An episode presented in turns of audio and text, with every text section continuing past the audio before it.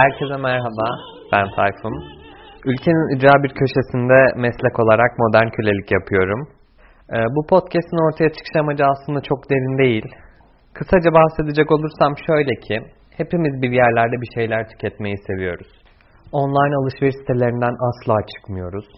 A V M'lerde indirim olunca beyin görmüş zombi gibi oralara koşuyoruz. O A V M'lerden çıkarken elimizde karton bardakta kahvelerimiz asla eksik olmuyor. Kimimiz harcadığımız mesailerde varımızı yoğumuzu ortaya koyuyoruz. Kimimiz ise boş zaman geçirmekten aşırı zevk alıyor. Ben de bu tüketim çılgınlığı içinde eğer bir şeyler üretmezsem kendimi kaybedeceğimi düşündüm ve üretime geçtim. Aslında bu podcast'in hikayesi bundan ibaret. Bu podcast'te katılımcılar anonim olacak ve bu yayında her şey konuşulacak. O zaman algılarınız açıksa içimden geldi başlıyor. Keyifli dinlemeler. Bu bölüm tetikleyici ögeler içermektedir. Şiddet, hayatın her alanında karşılaşabildiğimiz güç ve baskı uygulayarak insanların bedensel veya ruhsal açıdan zarar görmesine neden olan bireysel veya toplu hareketlerin tümüdür. Herkese merhaba sevgili dinleyenler. Bugün İçimden Geldiğin yedinci bölümünde birlikteyiz. Ee, şu an aslında hayatımızın her alanında e, varlığını devam ettiren bir olgudan konuşacağız. Maalesef ki hiçbirimiz olmasını istemeyiz. Şiddetin nedenselliği hakkında konuşacağız. Bugün yanımda Neden Yahu var. Selam Neden Yahu. Merhaba. Neden bu ismi seçtin? Son günlerde bir sosyal medyada yorum gördüm. Çok hoşuma gitti. Ondan sonra yani bizim gerçekten insanlarımız çok yaratıcı. Böyle son işte senin de malumun işte son günlerde böyle global bir sıkıntı yaşanıyor e, Orta Doğu'da. İşte yorumlara da böyle bir şey yazmış hani böyle işte İsrail Filistin'de bombalıyor. Biri de alta şey yazmış. Neden Yahu yazmış. Çok hoşuma gitmişti gerçekten. Yani ne gerek var böyle bu kadar şiddete? E, ne gerek var bu kadar zulme? O yüzden e, bu hafta böyle bir isim seçmeyi tercih ettim. Şiddetin doğası gereği sürekli sorguluyoruz. Neden şiddet var? Hani bu daha barışçıl şartlarda çözümlenecek bir sorun değil mi diye sürekli düşünüyoruz, tartışıyoruz. O zaman şöyle bir soruyla başlayalım. Yani şiddet insanın doğasında var mı diyelim ilk başta? Ee, kesinlikle şiddet insanın doğasında var. Zaten olmazsa e, yani böyle şiddet diye bir şey olmaz hayatımızda. Reel bir kavram. Ama birçok şey reel bir kavram. Önemli olan bizim e, bu reel kavramları Ee, ne kadar törpüleyebildiğimiz. Bence bizim e, insanlık değerlerimiz burada başlıyor. Hani şiddeti yok saymaktan ziyade şiddet hakkında ne yapabiliriz? Çünkü doğada da hayvanlarda da var bu şiddet. Canlılar arasında da var. İnsanın hani bilinen tarihinden beri, ilk tarihinden beri de şiddet var. Yani bu gerek kutsal dinlerde de işte Hazreti Adem'in çocuklarının birbirini öldürmesiyle başlıyor. Günümüze kadar geliyor. Yani maalesef şiddet e, hayatımızda her alanında olan e, yaşadığımız bir durum. Hoş bir durum değil tabii. Yıllardır da insan, insanlık tarihinden beri insanlar buna bir çözüm bulmaya çalışıyor ama maalesef gerçekliğini devam ettiriyor. Yani söylediğin konuda haklısın. Özellikle evrimsel açısın, açıdan da düşündüğümüzde doğada hayvanlar bir şekilde hayatta kalmak için birbirine şiddet uyguluyorlar. Tabii ki insanız ve medeniyete daha yakın bir tür olarak şiddetin biraz daha elimine edilmesi gerekiyor. Hatta biraz daha değil, tamamen bence kökünün kurutulması gerekiyor. Zaten ilerleyen dakikalarda bunu da konuşacağız. Peki şunu sorayım sana. Şiddet toplumda yaşadığımız nerelerde daha fazla kök salıyor? Yani nerelerde şiddetin daha fazla filizlendiğini söyleyebiliriz? Şiddet e, hani insanların birbirine saygı göstermediği, birbirlerinin sınırlarını bilmediği, sınırlarını ihlal ettiği, kimin sınırı nerede başlayıp kimin sınırı nerede bittiğinin tespit edilmediği yerlerde görülüyor. Çoğu insan, eğitimsiz insan, aslında eğitimsiz kelimesine doğru bulmuyorum. Çünkü insan vicdani bazı duygularını eğitilmeden de hani bakarak kendi tes- yani tespit edebilir. Vicdansız demeyi daha doğru buluyorum. Vicdansız insanlar ellerindeki gücü karşısındaki güçsüz insana kullanarak onun hakkını gasp etmeyi kendine destur edilmiş insanların bulunduğu yerde görülen bir şey şiddet. O yüzden de hani maalesef e, yani şu an toplumda çok yaygın durumda. Çünkü eğitim seviyesi hala toplumda belli bir seviyeye gelmiş durumda değil. Peki sence sadece eğitimle çözülebilir mi bu durum? Yani sadece eğitimle çözülebilir mi? Ya, tabii ki sadece eğitimle çözülemez. Burada insanın kendi içinde de biten bir şey. Ama bu şöyle bir şey var. Yani bir çocuğa temelden ne verirsen çocuk aslında onu alır. Hani sonuçta şimdi sen de yani tanıyoruz birbirimizi. İkimiz de çoğu insan gibi çocukluğunda çok farklı bir altyapıdan gelip sonradan farklı düşüncelere sahip olsak da yine de o altyapımız, şimdi sen çocuğa küçükken işte hakkını gaspla, şiddetle, zorbalıkla almasını öğretirsen e bu çocuk tabii ki şiddete eğilimli olacak. Ama burada şu da var. Yani sen bir çocuğa bunu öğretmesen de buna eğilimli olan çocuklar muhakkak veya şahıslar olacak. Yani bu durumda da işte e, aslında şiddetin enstrüman olarak kullanılması devreye giriyor. Zayıf insanların hakkını koruyabilecek bir unsur olması gerekiyor şiddetin. Yani caydırıcı bir unsur olması gerekiyor. Yani sadece şiddeti zorbalık olarak görmemek lazım. Şiddet aslında bir yerde hakkını savunma da diyebiliriz. Ben buna çok katılmıyorum aslında. Şiddet hak savunma aracı değil de benim gözümde her zaman bir insan hakları ihlali olarak görülüyor. Yani ama şöyle bir durum var tabii. Hani e, şiddet demeyelim o zaman, kaba kuvveti olarak bahsedeyim. Çünkü e, şimdi karşında senin bir zorba bir insan var ve bu insan senin yani kendine ait olmayan bir şeyi, senin kabul etmediğin bir şeyi zorla sana kabul ettirmeye çalışıyor veya kendine ait olmayan bir şeyi senden almaya çalışıyor. Ama bu adam bunu nasıl yapıyor? Yani sana silah çekiyor veya sana başka bir şey yapıyor. Yani senin işte can güvenliğini, işte ruh sağlığını tehlikeye atıcı, tehlikeye atıcı durumlar yapıyor. Şimdi sen buna ne yapabilirsin? E buna durup böyle e, karşısında seyredersen bu adam tabii ki de gelip senden istediğini alır. Aklıma Senin... bir örnek geldi. Sözünü kesiyorum ama bu evet. şey bir tane video izlemiştim. Adamı tutukluyorlar böyle. Arkadan ters kelepçeyle polisler götürüyor. O sırada bir kadın geliyor böyle. Hani biraz e, muhtemelen modern bir çevrede yetişmiş. Hani görüntüsünden biraz modern bir yerde yetiştiğini düşünebiliriz. Şey diyor. Bırakır mısınız lütfen, tutuklanmak istemediğini söylüyor.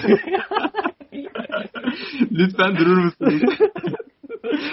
Bence neden? Çok etkili bir yöntem. Ya, tabii o an şey karşıdaki zorba da hemen vicdana gelecek. Evet. Aa, çok özür dilerim. Yanlışlıkla tutuklamışım. Tamam, tutuklanmak istemiyorsa bırakabiliriz.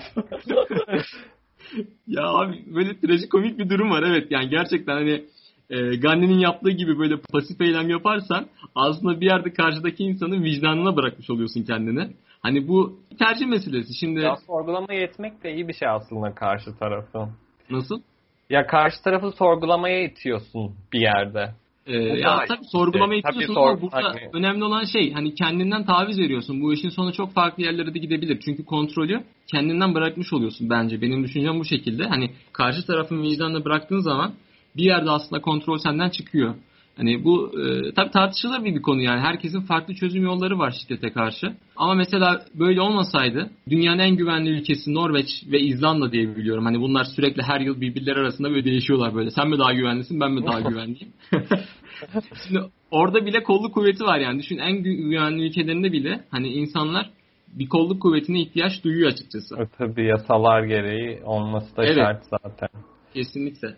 Ama tabii şu da var yani kolluk kuvvetlerinin gün geliyor sana karşı da dönebiliyor yani. Hani kolluk kuvvetlerinin de e, öyle yüzde yüz senin hakkını savunduğunu söylemek zor.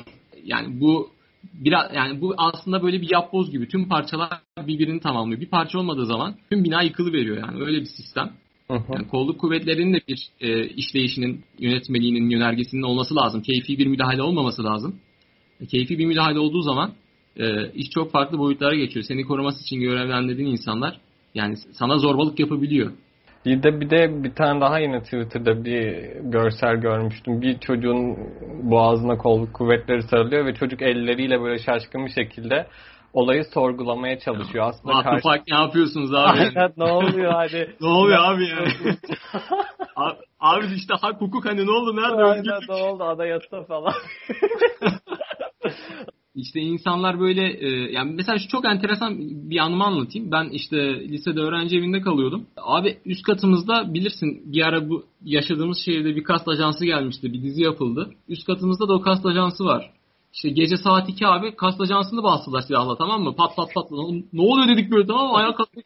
Sonra aşağı indi bu adam. Aşağıdan işte yukarıdan adama bira şişeleri fırlatıyorlar böyle, tamam mı? Adam, adam mermi sıkıyor, yukarıdan bira atıyor.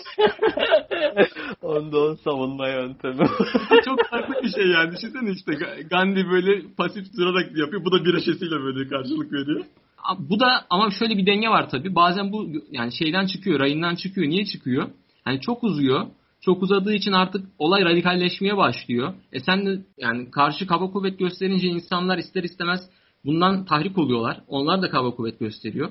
Yani bence bu şöyle olmalı. İnsanlar protestolarını göstermeli ve gerçekten yani gerekli kişiler de bu protestoları ciddiye alıp bu insanları dinlemeli. Hani yani bir şeyler yapmak için değil de bir şeyleri çözmek için uğraşmalılar. Ya aslında yasaların gerçekten tam koruyucu olduğu yerlerde bence şiddete karşı barışçıl protestoların çok daha çözümcül olabileceğini düşünüyorum ben açıkçası. Kesinlikle barışçıl protestoların ben de bir zaten anayasal bir hak. Bunu her evet. hepimiz biliyoruz. Yani protesto anayasal bir haktır.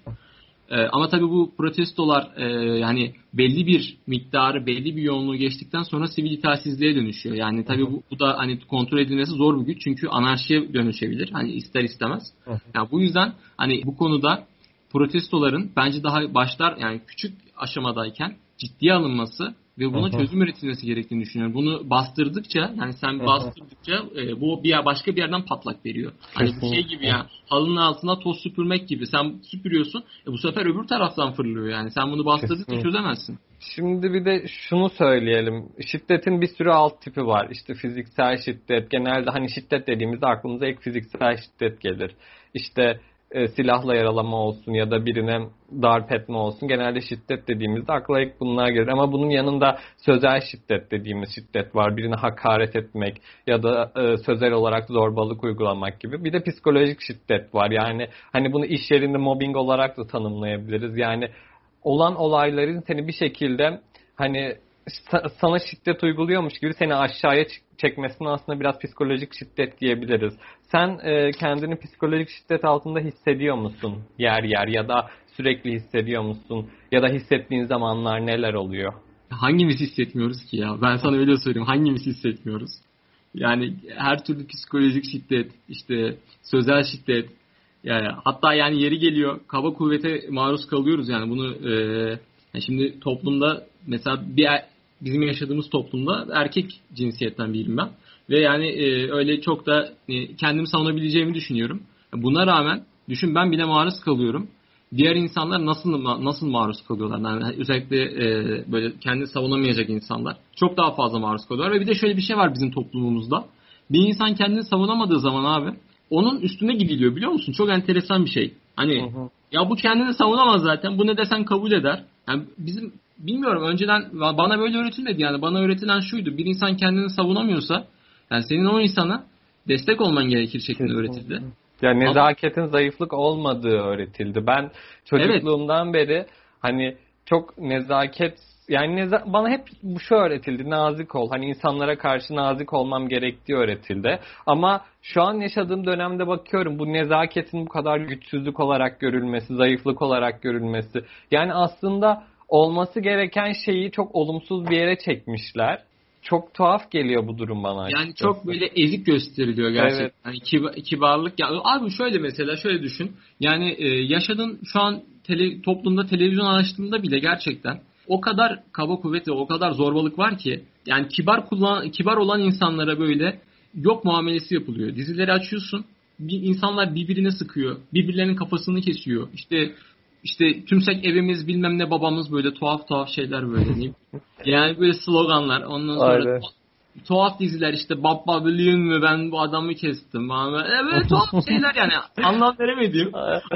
Ama biz çocukken böyle değildi yani. Biz evet. hani çocukluğumuzu bırak bizden önceki babalarımızın dedelerimizin çocukluğunda da hani çok daha farklıydı mesela. Dedelerim bilmiyorum ama babalarımızın çocukluğunda bir Levent Kırca vardı mesela. Levent Kırca'nın yani çok enteresan böyle şeyleri vardı. Hani nüktedanları vardı böyle. Diziler çok farklıydı. Daha böyle renkliydi. Daha böyle mutluluk ve hani hayatın renkleri akışı yönüne üzere diziler vardı. Bir de senin az önce dediğin gibi erkek olmak, işte daha iri yapılı olmak. Bunlar bir insanın kendisini daha iyi savunabileceğinin göstergesi değildi bir zamanlar. Evet. Yani zekanın, nasıl diyeyim, hazır cevaplılığın, karşıdaki insanın görüşlerini çürütebilmek aslında bir savunma mekanizmasıyken bir zamanlar şu an işte daha güçlü olan atıyorum yolda birini e, tırnak içinde dövebilme potansiyelinin daha yüksek olduğu insanlar daha iyi yerlere taşındı. Ya da hani konuştuğu dilde şiddete daha çok yer verenler, işte zorbalık yapanlar, sözel olarak birilerini taciz edenler, taciz derken sadece cinsel anlamda bahsetmiyorum, her anlamda sözel tacizden bahsediyorum, hakaret de dahil.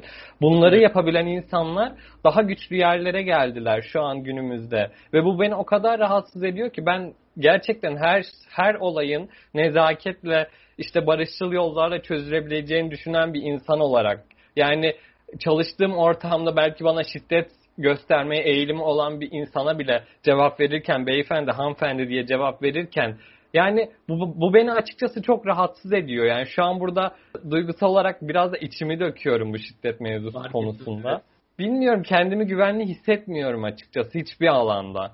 Sen böyle bayağı döküldün kanka, sen istersen konuş. Ben böyle kırmızı oda gibi bunları bir deftere. ne, çok, ne çok acı sığdırmışsın. Bak kızım var. Abi aklıma şey geldi, bu Sergen'de benim bir Vine'i geldi. Bu şimdi kabadayı abi rolü var böyle mahallede. İşte yolla gidiyor. Parkta da bir çocuk oturmuş böyle naif. Ay aradır kardeş, sen ne oturuyorsun orada diyor. İşte oturan çocuk da diyor ki, beyefendi neden böyle diyorsunuz diyor. Ağır abi de şey diyor.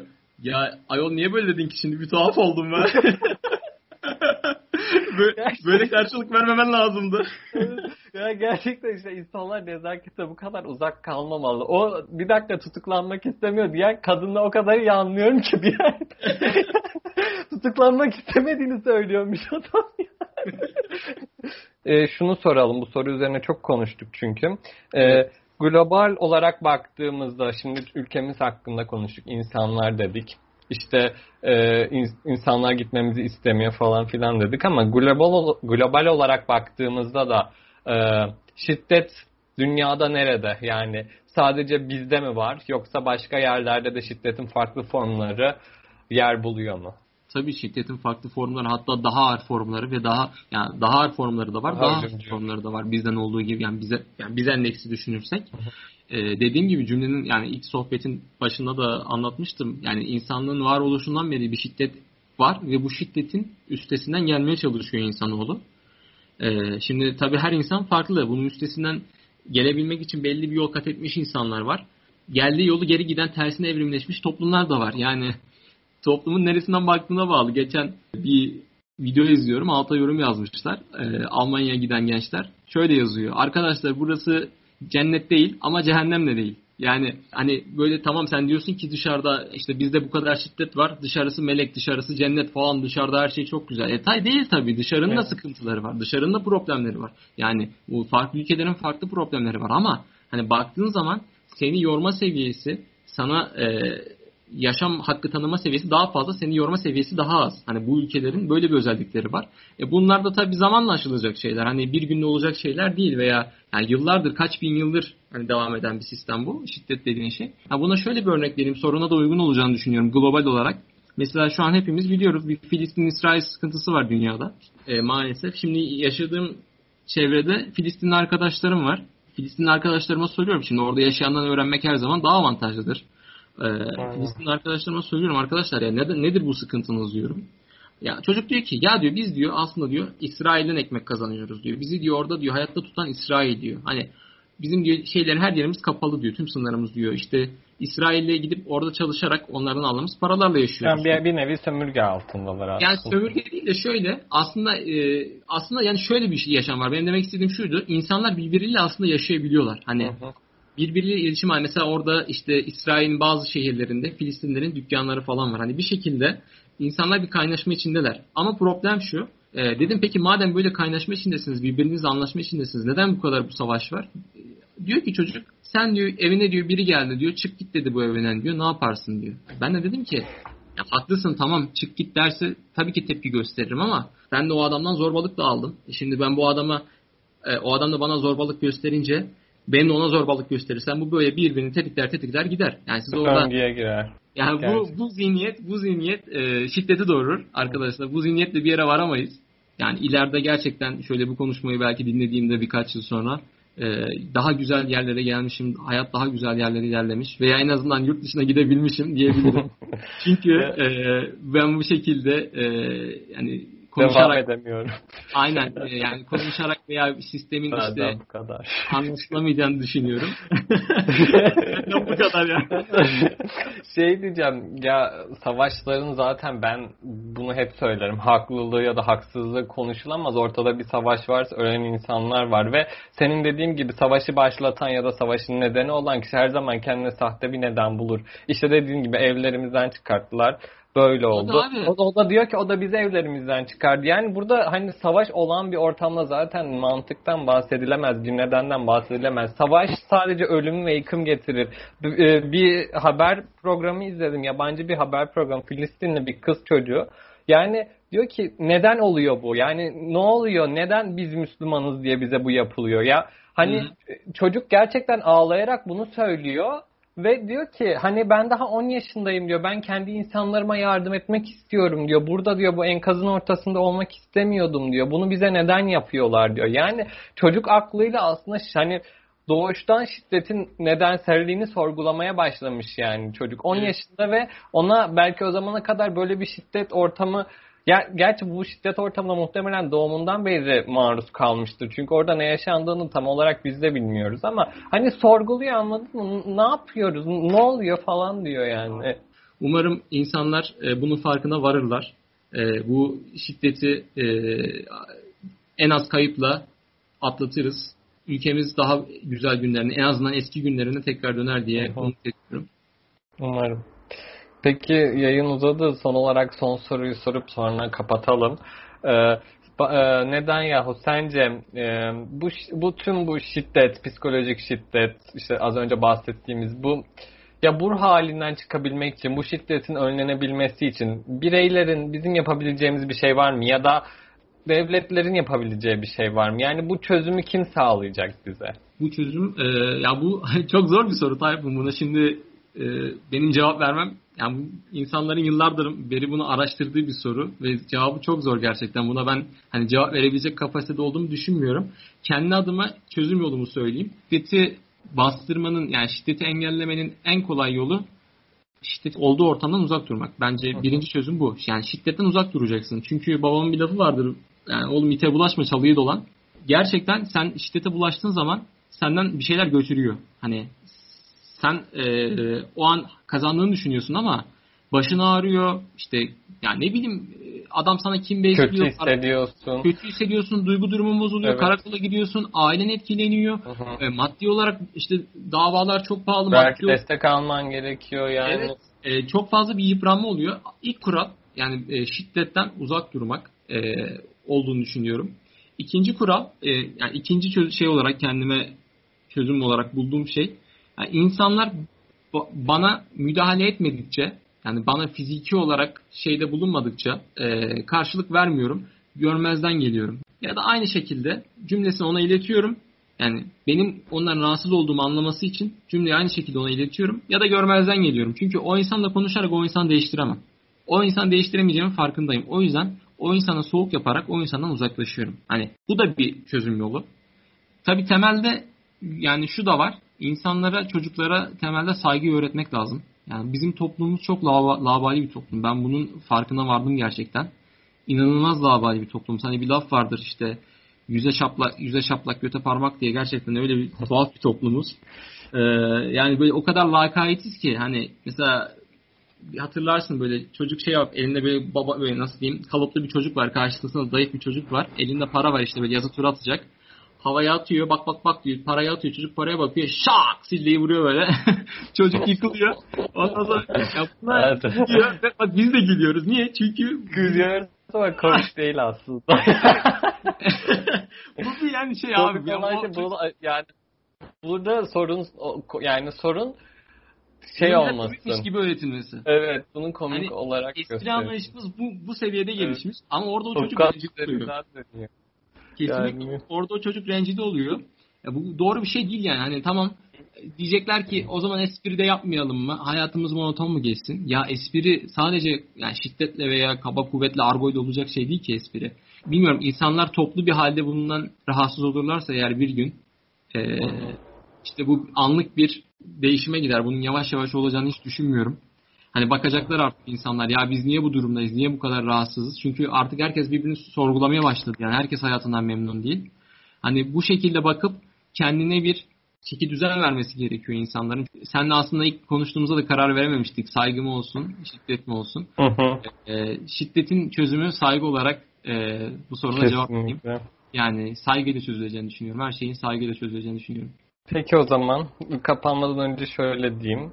E, bireylerin düşünebildiği, sorgulayabildiği, e, nezaketin her zaman ön planda olduğu, şiddetin bizim atalarımızdan kalma, bir hayatta kalma mekanizması olduğunu ama şu an aslında hepimizin ya gerek şu an bir gerekliliğin olmadığı bir dünyada yaşamamız dileğiyle diyelim. Yanımda olduğun için teşekkür ederim Neden Yahu.